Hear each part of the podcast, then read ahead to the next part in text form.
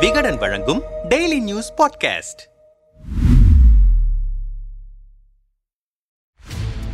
எனக்கென்று ஒரு தனி வாழ்க்கை கிடையாது. ஒரு லட்சியத்தை மையமாக கொண்டு சுழலும் இயக்கத்தின் வரலாற்றில் நான் ஒரு பகுதி. மறைந்த முன்னாள் முதல்வர் கருணாநிதியின் கூற்று இது. 1957ஆம் ஆண்டில்தான் திமுக முதலில் தேர்தலில் போட்டியிட்டது. அப்போது கருணாநிதி நாகப்பட்டினம் தொகுதியிலேயே போட்டியிட விரும்பினார். காரணம், அவர் பிறந்த திருக்குவளை அந்த தொகுதியில் இருந்தது. ஆனால் அண்ணா கருணாநிதியை குளித்தலை தொகுதியில் போட்டியிடும்படி கேட்டுக்கொண்டார். அதை ஏற்று குளித்தலையில் போட்டியிட்ட கருணாநிதி தேர்தல் அரசியலில் தனது முதல் வெற்றியை பதிவு செய்தார். தேர்தல் பிரச்சாரத்தின் போது சுவர்களில் விளம்பரம் செய்யும் முறையை தொடங்கியவர் கருணாநிதிதான். இதற்காக தான் பிறந்த திருவாரூர் மாவட்டத்திலிருந்து ராஜன் என்ற ஓவியரை தொகுதிக்கு வரவழைத்திருந்தார். திமுகவின் சின்னமான உதயசூரியன் குளித்தலை சுவர்களில் ஒளிர்ந்தது. காகிதப்பூ மணக்காது, காங்கிரஸ் ஆட்சி இனிக்காது போன்ற கலைஞரின் வசனங்கள் அந்த தேர்தலில் பெரும் தாக்கத்தை ஏற்படுத்தின. கருணாநிதி தேர்தல் பிரச்சாரத்திற்கு செல்லும் போதே கூடவே பசைவாலி துண்டு பிரச்சாரங்களுடன் தொண்டர்கள் அவருடன் உற்சாகமாக செல்வார்களா.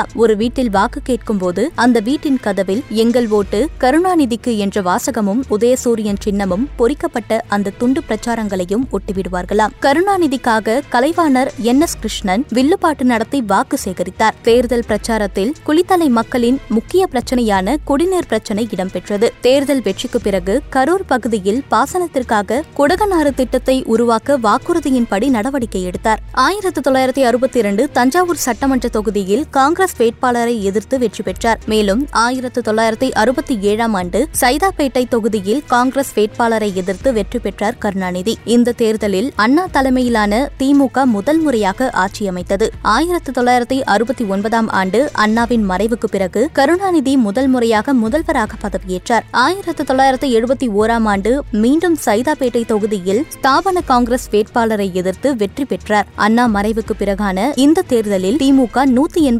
இடங்களில் வெற்றி பெற்றது. தமிழக முதலமைச்சராக இரண்டாவது முறையாக கருணாநிதி பதவி ஏற்றுக்கொண்டார். 1977 சட்டப்பேரவை தேர்தல். திமுகவிலிருந்து பிரிந்த எம்ஜிஆர் அதிமுகவை தொடங்கிய பிறகு சந்தித்த முதல் தேர்தல் இது. எம்ஜிஆர் ஆதரவாலை வெகுவாக வீசிய இந்த காலத்தில் அதிமுக வேட்பாளரை எதிர்த்து சென்னை அண்ணா நகர் தொகுதியில் வெற்றி பெற்றார். முதல் தேர்தலிலேயே 144 இடங்களில் வென்று முதல் முறையாக எம்ஜிஆர் தமிழகத்தின் முதல்வரானார். திமுகவால் 48 இடங்களில் மட்டுமே வெல்ல முடிந்தது. சட்டம் ஒழுங்கை காரணம் காட்டி எம்ஜிஆர் தலைமையிலான அதிமுக அரசு கலைக்கப்பட்டதால் 1980ஆம் ஆண்டு தேர்தல் நடைபெற்றது. 1980இல் அதே அண்ணா நகர் தொகுதியில் அதிமுக வேட்பாளரை எதிர்த்து போட்டியிட்ட கருணாநிதி வெற்றி பெற்றார். மீண்டும் எம்ஜிஆர் தலைமையிலான அதிமுக கூட்டணி தனி பெரும்பான்மையுடன் ஆட்சியை பிடித்தது. 1989ஆம் ஆண்டு சட்டமன்ற தேர்தலில் சென்னை துறைமுகம் தொகுதியில் 4 முனை போட்டியில் வென்று மீண்டும் முதலமைச்சர் ஆனார் கருணாநிதி. எம்ஜிஆர் மறைவுக்கு பிறகு ஜே